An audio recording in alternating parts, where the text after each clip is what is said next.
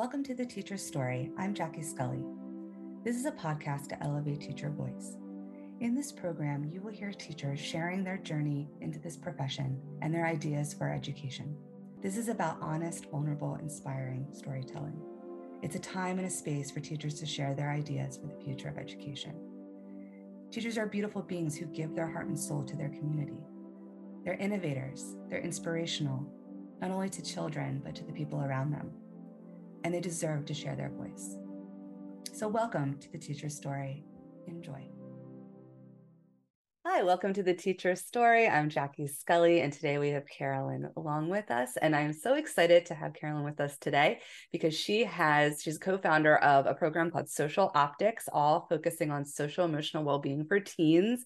And that is something that is so important right now, especially coming out of the pandemic.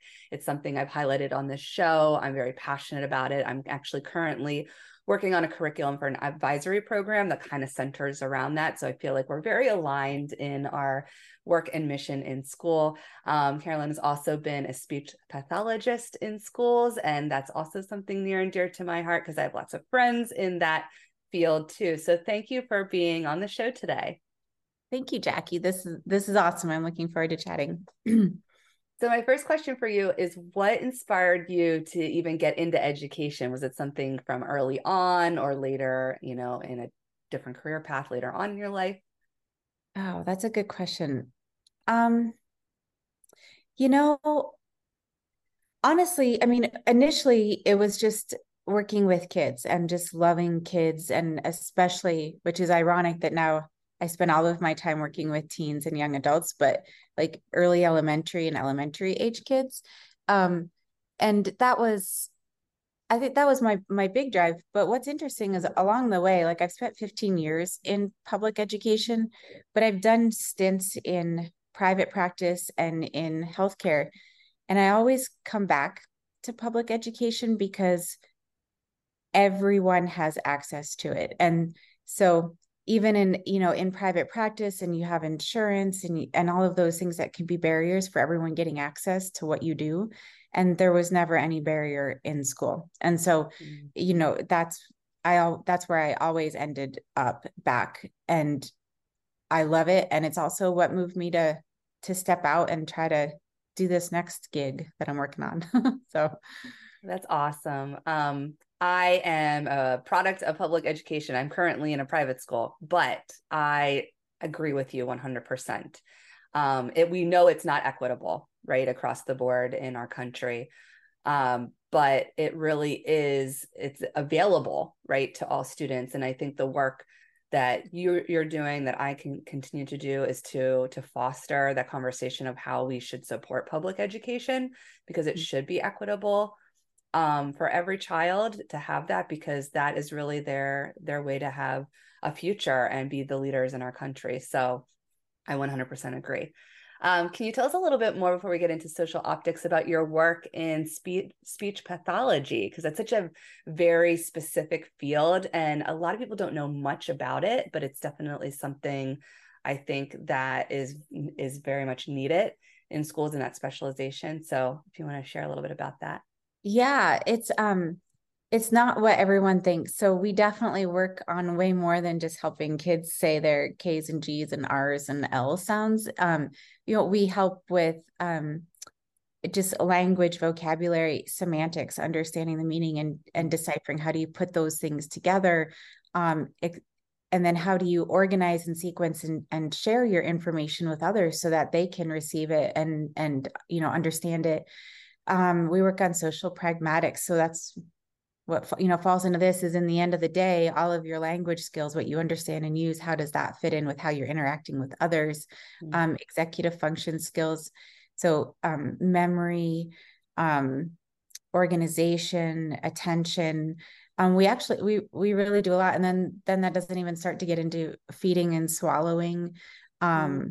and it's it's it's really the neatest profession like i feel very lucky that in my career, when I, um, my very first job was in a children's hospital. And so I got to work with infants who were two to three months premature in the NICU, doing some initial oral stim for for preparing them for feeding later on and taking a bottle all the way to I've done some fabulous home health work with adults that are over 100 years old in rural Montana. And it's it's pretty cool to have a job where you can work with the entire range and see mm. what the entire lifespan looks like for people. It's been fun. That's amazing. Thanks for sharing that because I didn't realize. hey, I didn't realize that fell under like one position. Like I thought maybe you would have one specialization on an age group, but to work with infants to, you know, elders and in all different facets of like speech. Um, and I think the point you made, kind of leading into what you're going to talk about with social optics, is that language is part of how we have social interactions, right? So you're also talking about how we're developing ways that we have relationships with people through our language development. And uh, in my psychology class, I often talk about language development and how mm-hmm. it is part mm-hmm. of the way we think and process the world around us and interact with people. So it's much more than, like you said, just sounding letters out or being able to put a sentence together. Um, yeah. With the pandemic, you know, behind us, but, you know, still really relevant in this time, was this a time period that opened the door for this creation of social optics? Uh, do you want to tell us a little bit about, more about the birth of that and then sure. get into the work? Yeah. Yeah um you know i think the pandemic just helped steer it into a um into a a web-based program more quickly um but it really started back in 2015 when another teacher and i um, we were asked if we could create a class to help a group of students who were neurodivergent and had autism, but we're in um, mostly the gen ed setting or all gen ed classes, but we're still struggling with all of those interaction pieces.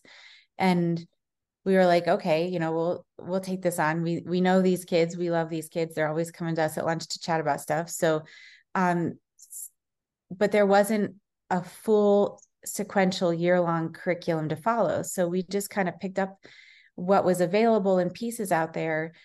And a big difference between elementary, like as you know, and then middle school and high school is you're, as a person, you're starting to have a shift in taking ownership for what you do and questioning and really thinking back about what felt good and what didn't feel good, even mm-hmm. if you're not totally verbalizing it that way. And so, what we found right away is a lot of the stuff that was out there was just very skill based like we'll teach you this but it didn't really help the students understand themselves and they didn't really like it because it just continued to make them feel less than and mm. they're not less than um like so so is so that's how it kind of got started was in 2015 so the first semester um we we joked a little bit that the class started out as um helping the teachers be able to understand the students and it really ended up second semester helping the students be able to understand where their teachers were coming from and what the students wanted and then that's how we designed it. And and then then there was years of research and and diving into things and then also just you know taking data along the way to see what actually moved the needle for the kids. But um but then when when the pandemic hit and covid hit and then all of a sudden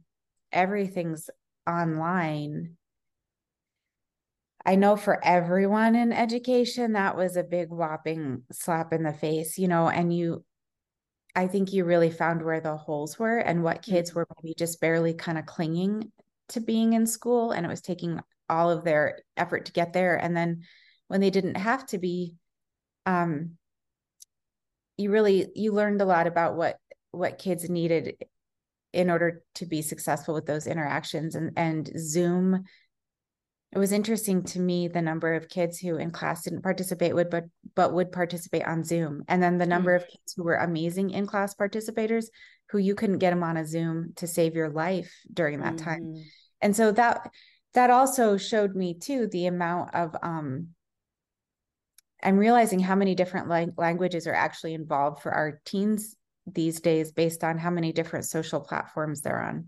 mm. and all of the different kind of social understandings required to interact with those different so platforms yeah. it's like it's like you're a multi-language learner like with all of those right now and so it just it brought wow. all those things to a head and then through the pandemic and working through it that second year and we had a hybrid model and it was always a little bit wonky who was in who was out who was quarantined who wasn't mm-hmm. and being able to figure out how do you still make an impact and teach this even when you can't always be in person. And so then that's how social optics turned into the web app that it is now. So wow. So in a way the pandemic kind of forcing everything to go online not only adapting, but it makes it more accessible to a lot more schools and people, right? That was a big eye opener. You know, I that was a massive eye opener. I said because when you're in your classroom, right, you're like you're you're focused on the the group of kids right in front of you and when all of a sudden you realize like okay, this can help so many more kids. And I'd had mm. individuals around Montana asking me, you know, how could they implement it in pieces? And that was where, you know, before the pandemic, it's like, okay, how do I make this into maybe a book or a workbook kind of thing? And then when the pandemic, and I'm like, oh, no, we can do this like this, and this will open it up for so many more students. And more importantly, it allows us to really actually start collecting a data set on mm-hmm. students who it's traditionally very difficult to get this kind of information in order to better inform what we're doing for them. Mm-hmm and so um so i was like okay we're gonna do it. And here we are. So i love the point you made. It was just like a aha moment like light bulb went off when you were saying about how today with social media and so many different platforms and then like you know moving into this hybrid online teaching learning world that you're learning new languages. Like, so, like, language isn't just like learning English, Spanish, French, what have you, but it's like the language of how we're communicating in so many different platforms. Like, the word code switch came to yes. mind because you're constantly mm-hmm. code switching. Before, back in the day, our code switching was, well, I talked to my teachers this way, talk to my friends this way, I talk to my parents this way three modes, right? All in person. Yeah. Now it's like I talk this way on TikTok. I talk this way on Instagram. I talk this way on LinkedIn. I talk this way on Zoom or yeah. And your brain is really multitasking at a very rapid pace, which I think is amazing that our brain can do that and mm-hmm. adapt right so quickly. But I think that's when we are in overdrive and then the essentials of being a human like the, again the work you're doing with social emotional learning fall to the wayside because yeah. we're doing so much of this language and figuring out different worlds that we forget to take care of our inner world or like we don't know how to do that we don't know like who we are and what is our passion what's our drive how do we you know operate with like real relationships with people and not just online. So uh, made me just think of how essential this program really is right now because we are just moving so quickly and adapting to so many different ways of communicating. So do you want to get a, a little bit more into the meat of the program and like maybe where it's at now or how you see it growing or any kind of like feedback you've received from teachers and students yeah, sure. And then, yeah, then I definitely want to keep talking more about all of the different platforms that kids use and how, because you you said something there, Jackie, that kind of struck me too, like how our brains are working so hard to understand that set of rules that are constantly shifting and mm-hmm. still have the interpersonal connection. And I think um, what has motivated me to help to help students who are on the fringes and, and struggle with this is for some people that's not natural to figure out how to decode all of those other platforms and languages and so it's like it's like always being in a room where everyone else is laughing and you don't get the joke like mm.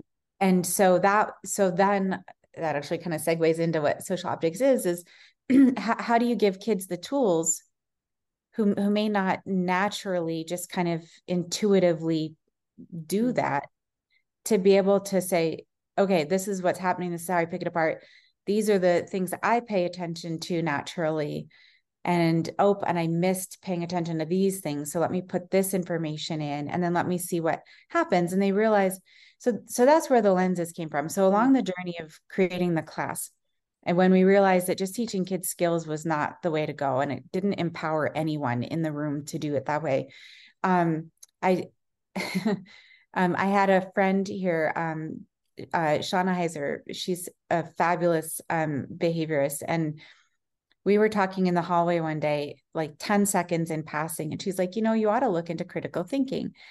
And now like I love her and I also am like, oh my gosh, little did you know like that was almost 2 years of reading research and trying to figure out how do you where does that fit in with what we know about social development and language development and just adolescent development and then that was where the lenses came from. And so what i realized between my speech language background and then you know these pieces is that there's kind of 12 lenses that we all use in in any given moment in a variety of levels of intensity when we're in a social situation.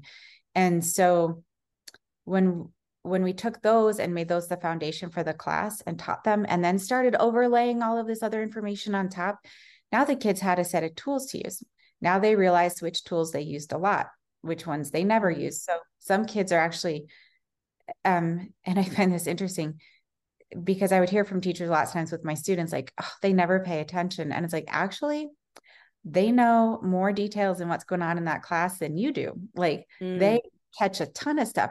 It's just that they don't, um, they don't know how to use it mm. to make a decision about what to do next, about what group to join or what to say or when to raise their hand or not, you know. Um, and so it's it's learning that like actually what you kind of are knocking them on is actually their superpower it's mm-hmm. these other things you can help them with and so then the question doesn't become you're not paying attention why are you raising your hand right now it turns into um like tell me what you're seeing what are you hearing okay how can you use that mm-hmm. To know when you should raise your and it takes all of the the judgment off and so anyways so that's when we started doing that, we saw kids start to generalize, which is like the holy grail of everything we do in education, you know, to other settings without having to specifically teach it. And then it it kind of just, you know, ex- exploded from there, but to go back to then social media because we talk about social media in classic we have a whole, you know, bunches of lessons on it and a couple of the modules in the online but it comes from a place of like how do you use these tools to try to figure out what's happening in the social media venue? So one thing that i love is a lot of my students sometimes are very black and white thinkers.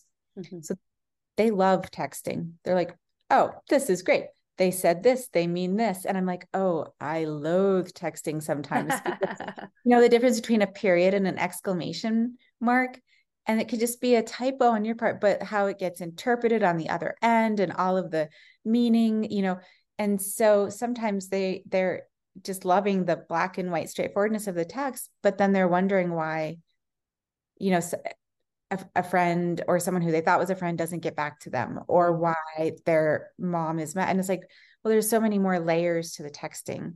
And so how do we dive into that and let them you know evaluate it? And then on their own terms decide how much do they care like yeah if you would just want to use exclamation points your whole life or use all caps, like which is a big one on text, right? Yeah. Like, but if you make that decision, but you at least know I'm making the decision to use all caps because I love them, but I understand they're going to be interpreted this way. You're and and then you know the kind of damage control you might need to do. Like then that's your decision and it's totally fine. And I think about that. And that's one thing I talk about with my students a lot too, is like it's not like us adults get it right all the time you know it's just that sometimes we always have a choice of what we're going to say or do right jackie and mm-hmm. sometimes we all still choose to say or do the thing that we know is going to put us in the fire but we also have the skill set these tools to know how like okay i'm going to say it and it's not going to mm. be great but i know how to back my way out of it i know how to repair the relationship with this person mm-hmm it needs to be said anyways so i'm going to do it mm-hmm. and that's what mm-hmm. sometimes these students don't have is they they have a strong emotion there's something they need to say now they're in the fire pit and they don't know how to how to repair the mm. relationships they don't know how to back out and navigate it and so that's what we saw with the lenses that the kids were um we're you know we're really starting to have a tool they could use um and and internalize to where mm.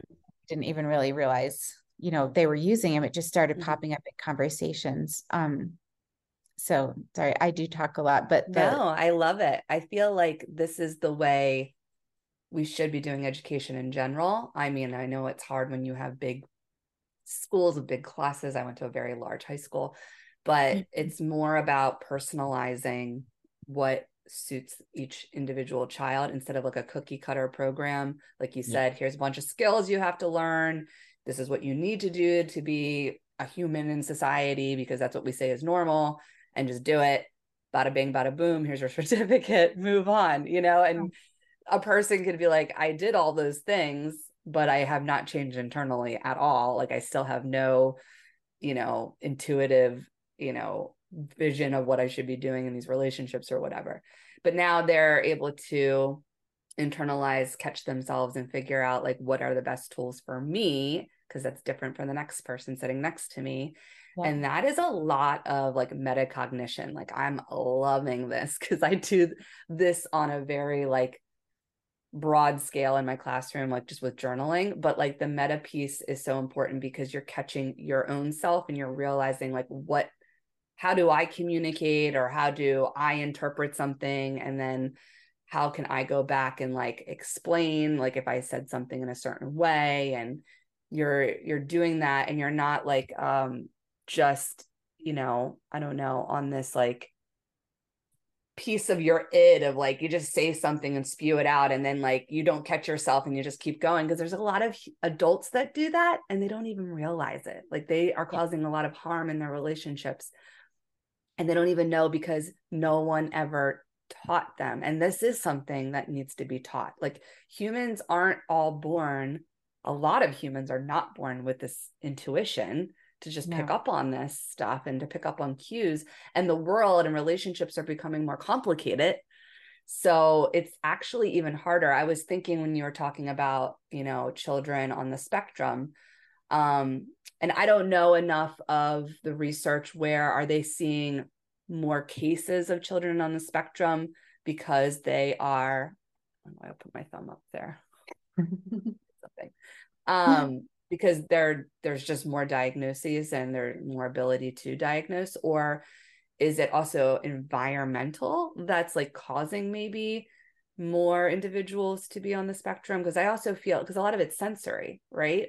and i wonder if like we're having a world or society where it's like so overstimulated and our brains can't handle it and that there's maybe more people where their brains are not adapting to the way that our world's changing i don't know i'm just i was thinking about that too like i think we're seeing this more so right yeah i'm the i mean i think the most recent numbers 1 in 36 is okay. the new di- diagnosis rate. Um, it just changed a, f- a few months ago based on some new data, but there's um, and then we have to talk about trauma in a mm. second because what you oh my gosh there's there's so much packed into communication and all of these pieces and so stepping back a second to how you teach your class like it's so needed that what we're doing is not for one specific set of students. And so that's where I also loved using or love using the lenses and love getting them into the classroom for all students is it gives students on the fringes who are neurodivergent a set of tools. It also gives kids who who intuitively do these things a way to break down and see how they're doing it so that they can have a greater appreciation for their peers who don't just naturally kick it in, they can start to see where a peer is breaking apart and be a little bit more empathetic, maybe mm-hmm. even give them kind of the space to get through the icky part so that they can communicate what they need. Mm-hmm. And um and I think when it comes to the diagnosing of autism, there's a lot more education and knowledge now around mm-hmm. it.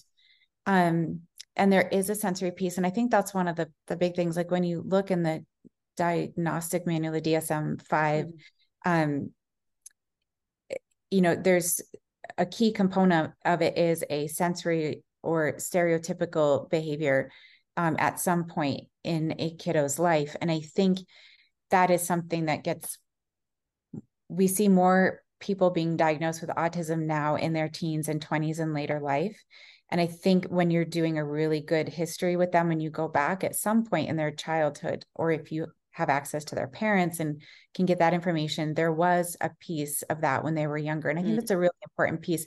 And I think sometimes it gets buried through masking, through mm. that, like it's not okay to whatever, XYZ. It's not okay to um to rock. It's not okay to flap. So it gets covered up pretty early on. And then and then thus begins like the, the mental health spiral of i'm mm-hmm. broken these things aren't right with me i need to learn what everybody else is doing wait i just did what everybody else is doing and it didn't work for me there must mm. be something even more wrong with me and i think that's what a lot of skill based um, interventions can kind of do is when you're not everything works in every situation and doesn't mean you're going to get it right in every situation but if you at least have the tools and you give it a go and it doesn't work the way you want you at least have the tools to kind of deconstruct it figure out what you could do different next time if you want to and that um so hmm. i think that's you know we're definitely seeing a rise in the diagnoses because there's just a lot more there's a lot more education around it and knowledge um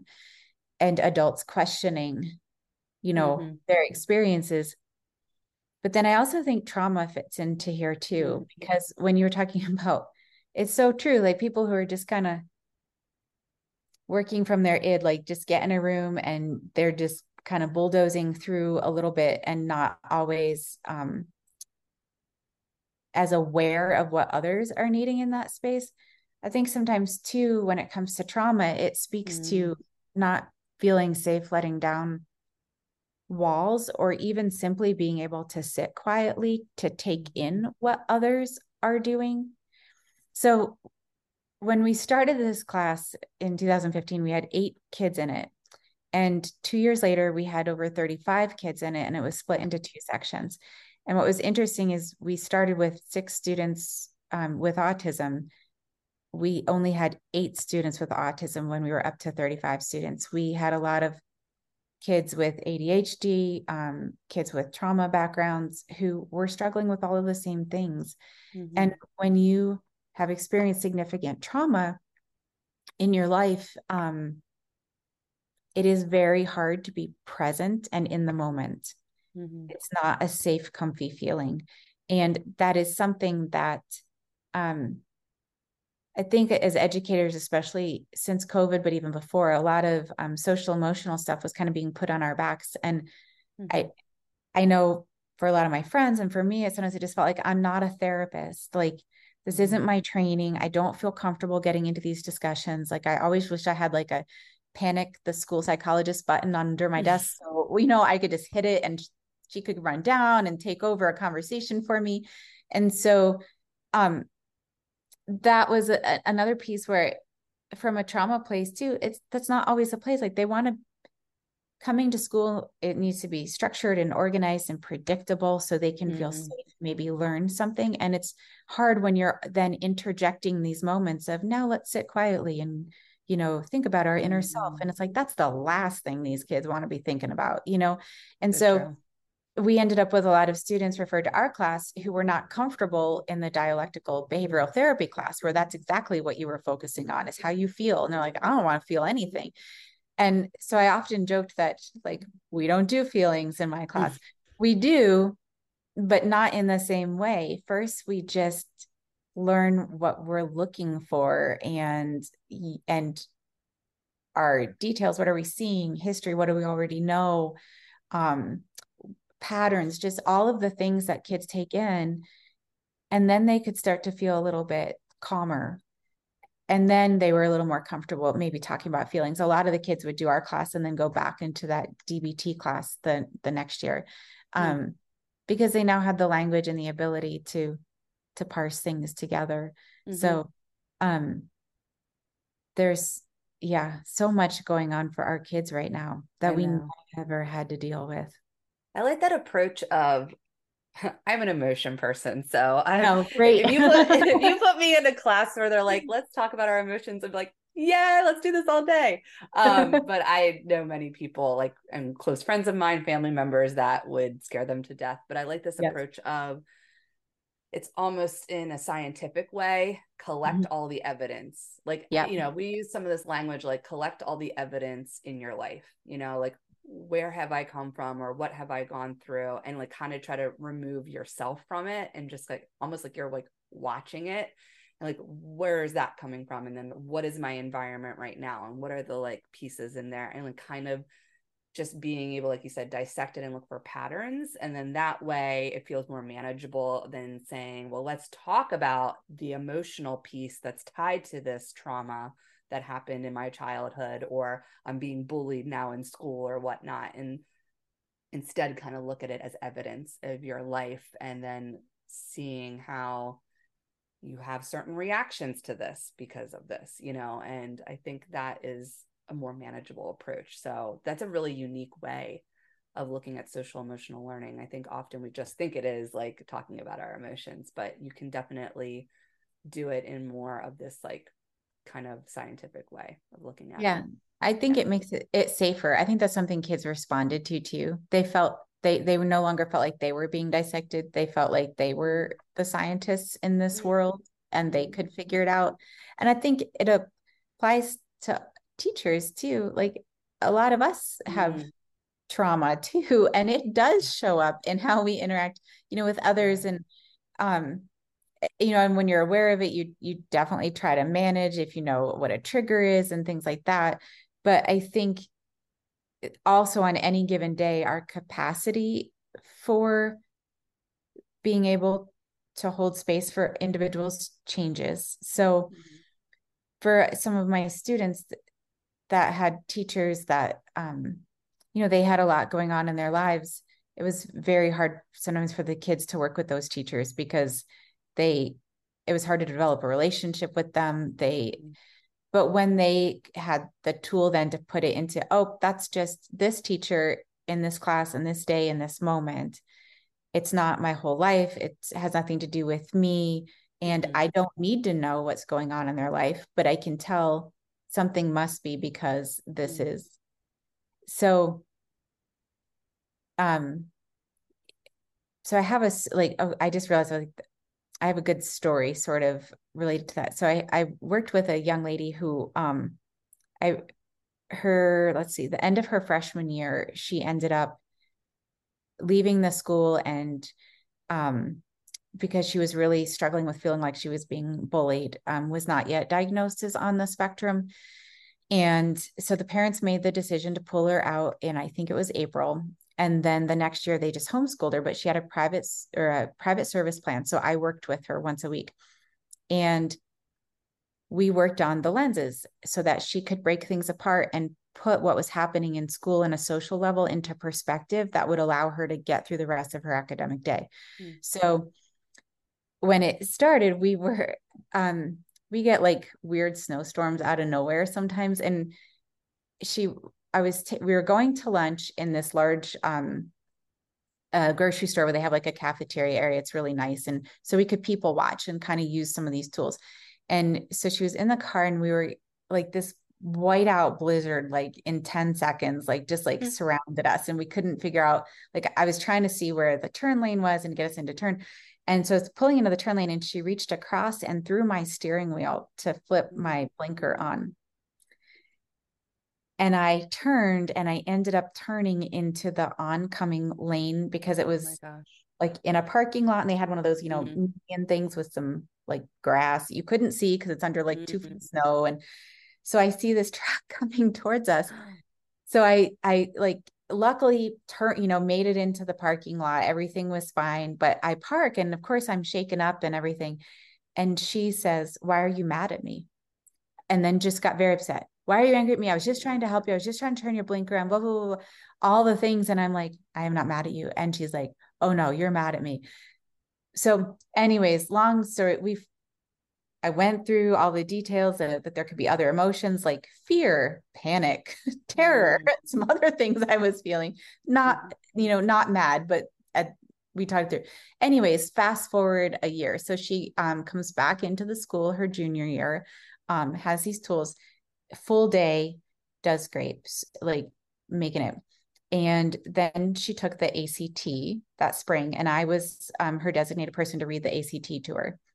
so we were going to go to lunch as like a reward when we got through a section of it. So we're in lunch, and um, I had a close friend who I'd worked with in the district who was on hospice, and another teacher friend had, had let me know that morning that she wasn't doing very well and she would mm-hmm. call me if something changed. So at lunch, I'm sitting with this young lady and I get the phone call and I pick up the phone and I know right away, sorry, what the news is going to be. And we're in a restaurant. My face changed, everything changed. And I started to answer the phone and she looks at me and she says, I can tell by the way you look that this is not going to be a good phone call.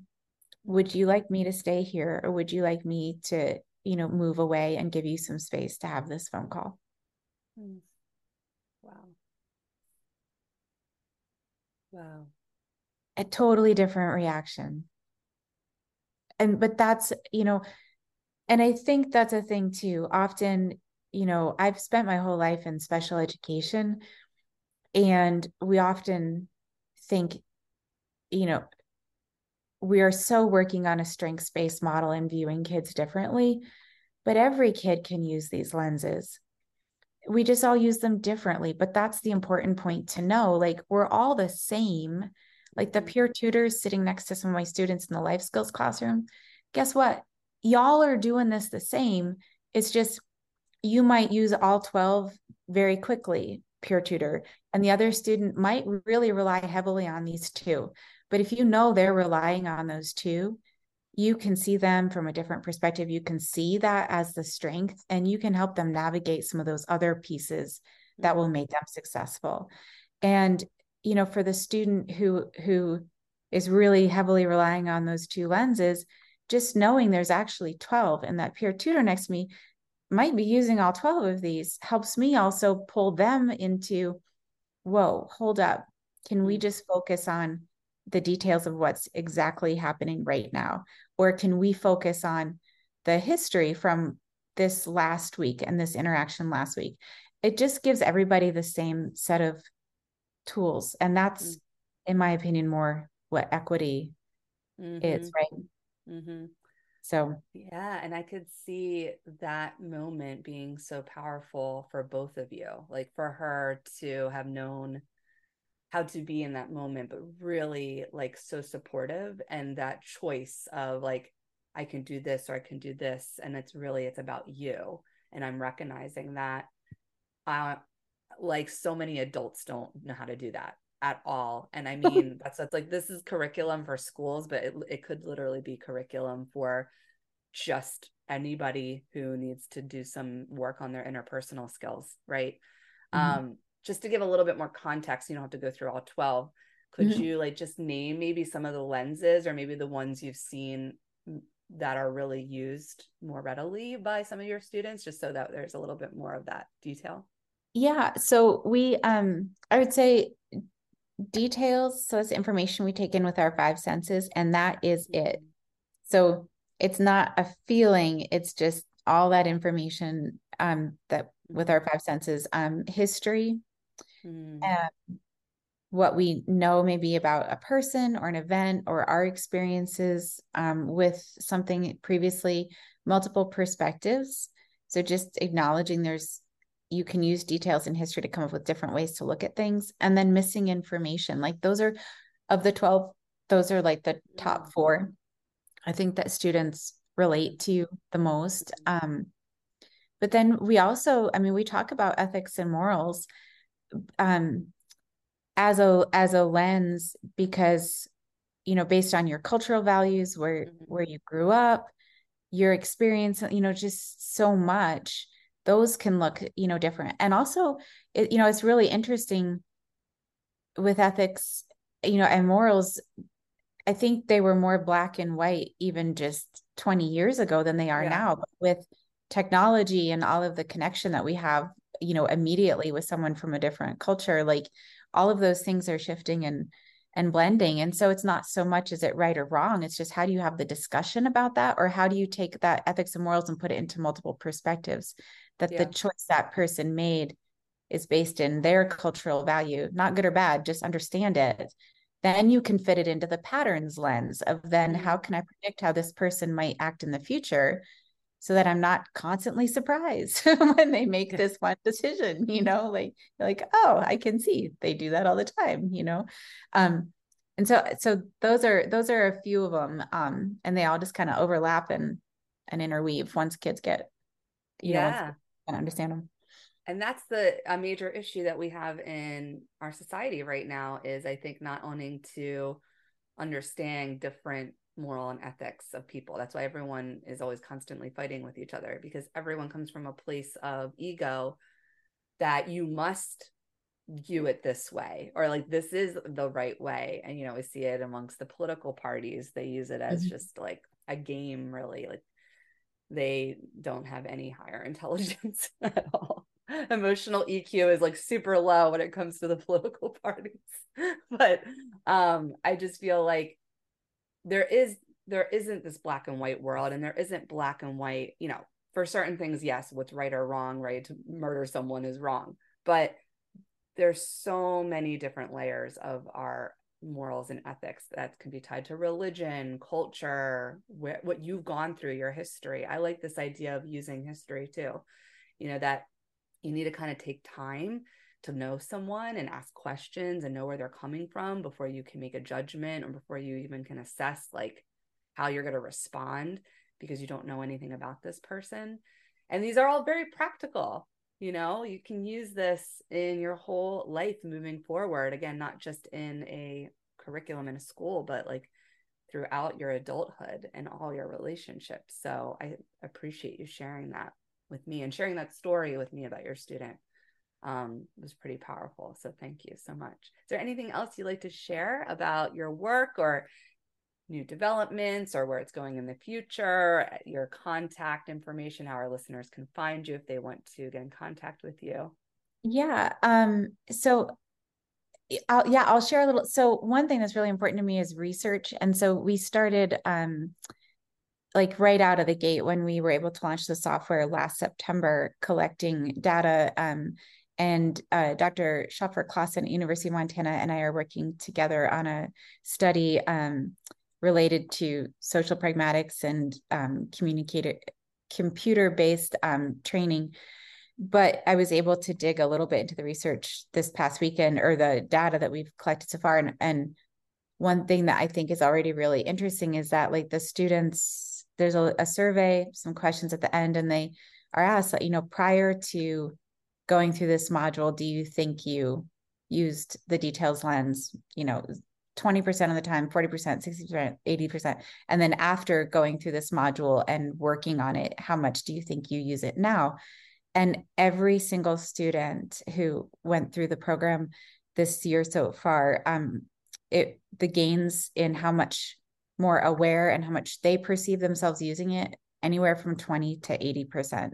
Wow and that is that's mm-hmm. exciting that you know we're just mm-hmm. starting to really collect the data start to go through it next year we'll have more um so yeah i mean i'm i'm happy to talk to anybody who's who's interested in this approach um so my website is uh mysocialoptics.com and Carolyn, C A R O L Y N, at mysocialoptics.com. Anybody can email me. Contact information is on that website.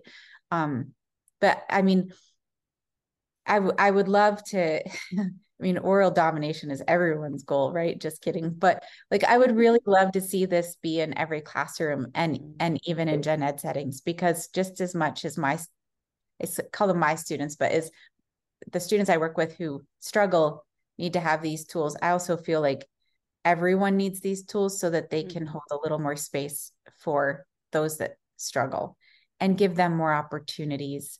Um, mm-hmm. So yeah. Yeah, I think it would be valuable to have uh, some kind of program built into the school day where it's not just like your academic subjects, but you have a class that does focus on this and that you can work at your own pace. Yeah. Right? So it's not just like this is what happens in first grade, second grade, third grade, and so forth, but also like at your own pace that you could be at different parts of your progress doesn't matter what your grade is you know and just kind of mm-hmm. like where you and really it's progress at the end of the day. It's not like i mastered this lens you know what i mean? Like no one really this whole mastery conversation kind of drives me crazy too. Like i'm a, totally about like we can get rid of grades but it's like do we ever master anything? Am i like a master like this like jedi you know yoda right. kind of thing? Like no you're just constantly you know hopefully progressing right? Yep. and just adding more to your tool belt and you will slide back sometimes and that's okay and then the goal is maybe to like catch up a little quicker right or to catch yourself a little quicker yeah. and progress um but i would love to see something like this in all schools as well because i don't i don't i still don't see an emphasis on this type of program. It's still very much about the academic subjects. Yeah. you know the credits that you need to graduate well where are the credits for this type of work right? Like right. where are the necessity? And colleges should look at that because I I feel like everything, you know, not everyone's college bound, but it's still really what drives the whole curriculum in high school. Yeah. And, and just secondary school in general. So if colleges put more emphasis on this is something we want to see on your transcript as well. Like if there's something that you need to see on a transcript or a credit, like we want to see this social emotional piece. Um, whatever that looks like in a, a class that you take throughout your schooling. And so, yeah, I mean, maybe that's just part of the conversation too. Like we need to, yeah. to prioritize it. Well, e- EQ is everything. And when you mm-hmm. look at once you get out of high school into college, but especially into a career, communication skills are always in the top four of what employers value. Yeah. Always. And and your skill in that particular thing like you can be taught you can be upskilled but but this piece is is something that yeah yeah. so yeah yeah. absolutely. I mean for the most part a degree your experience it matters but if you can't communicate and interact with people in the right way it doesn't matter what you're going to be trained on or taught you know? You have to be able to actually like work with people because that's the whole the whole way the world works. We're social animals. like you have to work with people, even if you're virtual, you're still working with people in some degree yeah. online or whatnot. Yeah. And even with AI, like, yeah. you know, that, that can pick up so many, like, so many pieces for us now, which is really awesome. It gives us more time. But at the end of the day, like, is it, it it's still going to be your social skills that get you the the job because a lot of skills can can be replaced which then just means we'll learn new ones or we'll adapt but a lot of them are going to be in that you know in that social realm so. Mm-hmm. thank you so much and yeah thank you jackie. all of your uh, information in the show notes. This was such a wonderful conversation. I really love what you're doing with social optics and i hope to see it in more schools and i think now that it's a web-based app is definitely going to be more accessible. So that's wonderful. So thank you yeah. for sharing yeah, thank you. about it. All right, and awesome. Hopefully, I'll be back out to Montana soon. We went two years yes. ago and I loved it. It's such a beautiful yes. state. yes, you need to come back. so look me up. All right. Yeah, I will. Thank you. Have a good day. You too. Thanks, Jackie. Bye bye. Thank you for listening to the teacher story. If you like this story, please subscribe and leave a review. You can also follow this podcast on YouTube and subscribe and leave a comment. All reviews help this podcast keep going and elevating teacher voices.